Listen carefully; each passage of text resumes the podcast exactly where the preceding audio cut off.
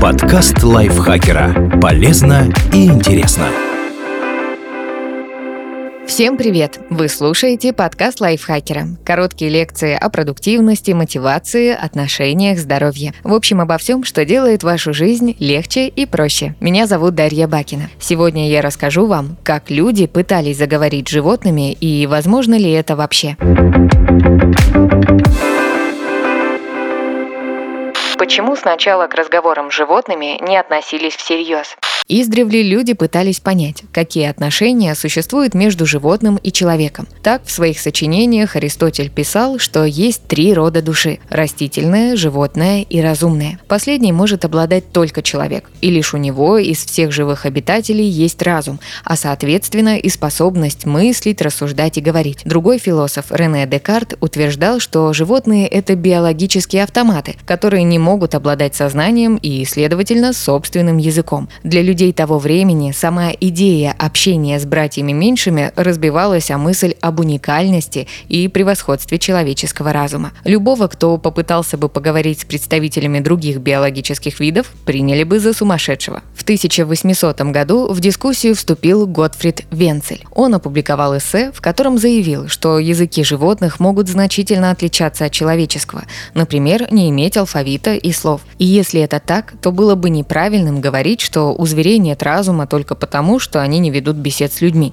Но его высказывание не было воспринято всерьез и кануло в лету. Позднее, когда лингвистика, антропология и биология развились в самостоятельные дисциплины, эта тема снова привлекла к себе внимание когда животных начали обучать человеческому языку.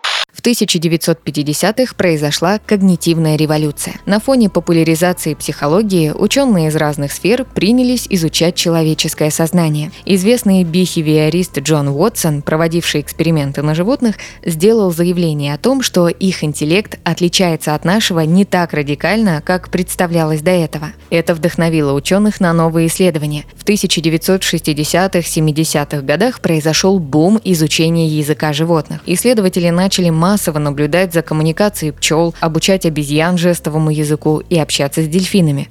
Вот несколько примеров таких экспериментов.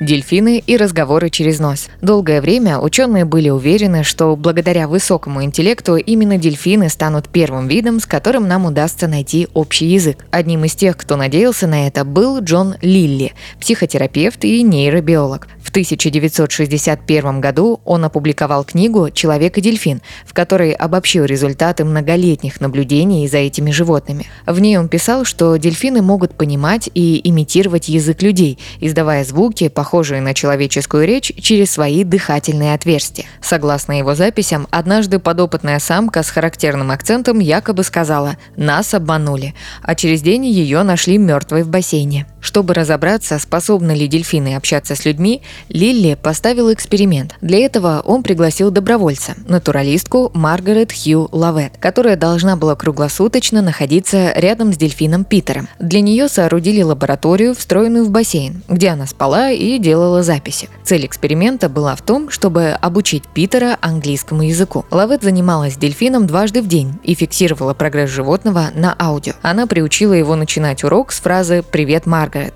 Девушка говорила, что М давалась Питеру с трудом, но он усердно работал, чтобы добиться более чистого произношения. Вскоре исследователи столкнулись с одной проблемой. Питер слишком часто возбуждался. Он терся о колено или ногу Маргарет.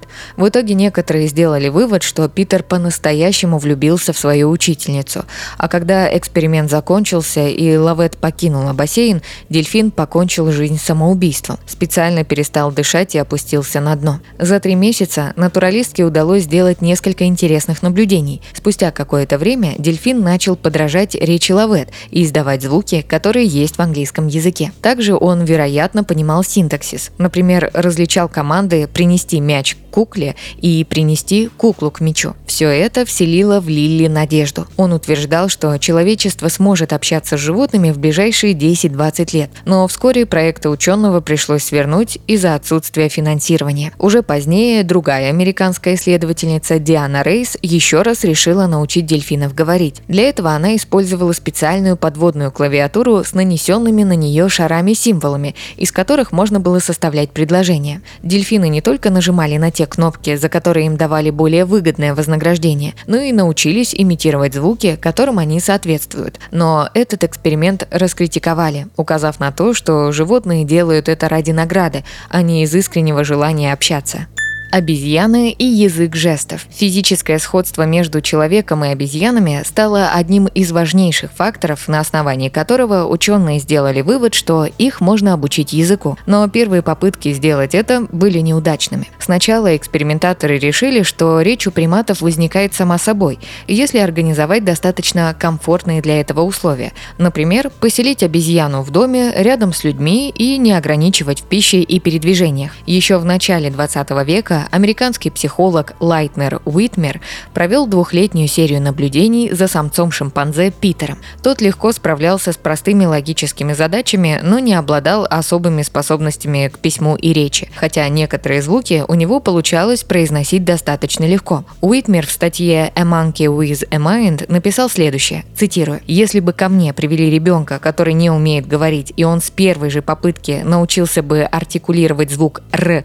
так же легко, как Питер, Питер, я бы сказал, что его можно научить основам речи в течение шести месяцев. Позднее Питер научился говорить «мама» со значительными усилиями и явным нежеланием. Об этом писал Уитмер. И хотя у него часто не получалось озвучивать свои мысли, он понимал произносимые слова. Но далеко шимпанзе не продвинулся. Уитмер сделал предположение, что обучать языку стоит детенышей. Тогда процесс будет эффективнее. А Питеру было уже от 4 до 6 лет. Правда, затем стало понятно, что дело вовсе не в этом, а в анатомических различиях человека и обезьяны. У последних сильно отличается голосовой аппарат, из-за чего они не могут издавать те же звуки, что и люди. Поэтому эксперименты, проходившие уже в 1960-х годах, были организованы совершенно иначе. Приматов начали обучать амслену, американскому жестовому языку. Первой обезьяной, успешно освоившей его, стала Уошо, самка шимпанзе. Четырехлетний проект по ее обучению был начат супругами Гарднерами, которые поселили ее на своем заднем дворе. Ошо жила в полностью автономном доме-трейлере, где располагались ее собственные спальня, кухня, туалет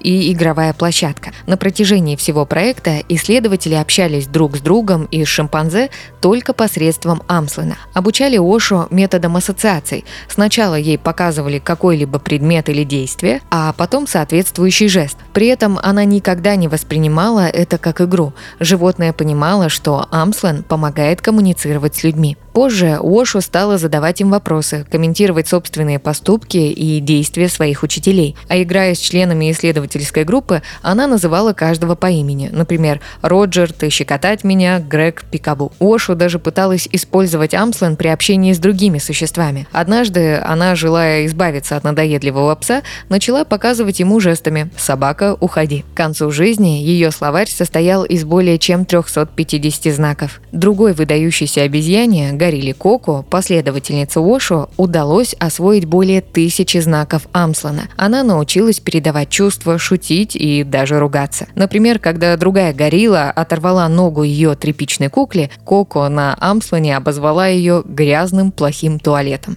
Некоторые критикуют эти эксперименты, подчеркивая, что они все равно не дают понять, насколько осознанно обезьяны воспринимают это общение, будто их жесты – это простое подражание исследователям и результаты дрессировки. Но Бойс Ренсбергер, бывший научный обозреватель Вашингтон-Пост, спорит с критиками. Его родители были глухонемыми, поэтому он выучил Амслен еще в детстве. Пообщавшись на нем с шимпанзе, он сказал, цитируя, «Внезапно я понял, что разговариваю с представителем другого вида на своем родном языке» попугаи и частные уроки английского. Долгое время считалось, что эти птицы способны только к пародированию и подражанию человеческой речи. Но доктор Ирен Пепперберг в 1980-х годах попыталась доказать обратное, поставив ряд экспериментов с попугаем Жако Алексом. Для того, чтобы научить его осознанно говорить, Ирен разработала метод треугольника, согласно которому в образовательном процессе участвуют сразу два человека. Один из них берет на себя роль учителя, другой становится учеником, то есть конкурентом птицы. Алекс быстро начал делать успехи. Он не просто заучивал новые слова на английском, но и мог удачно употреблять их в различных ситуациях. При этом параллельно с основной программой попугай усваивал лексикон из разговоров окружающих. Например, ему самостоятельно удалось понять смысл слова «нет».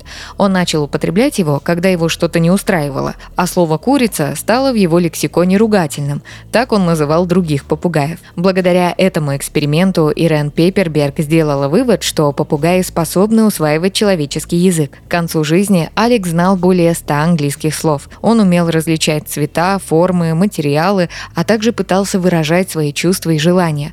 Например, просил не оставлять его одного в темной комнате и говорил «не уходи» или «прости». Последними словами, которые Алекс сказал Пепперберг, были «Будь хороший, увидимся завтра, я тебя люблю». В его честь ученая основала фонд, спонсирующий ее исследования, и написала книгу «Алекс и я».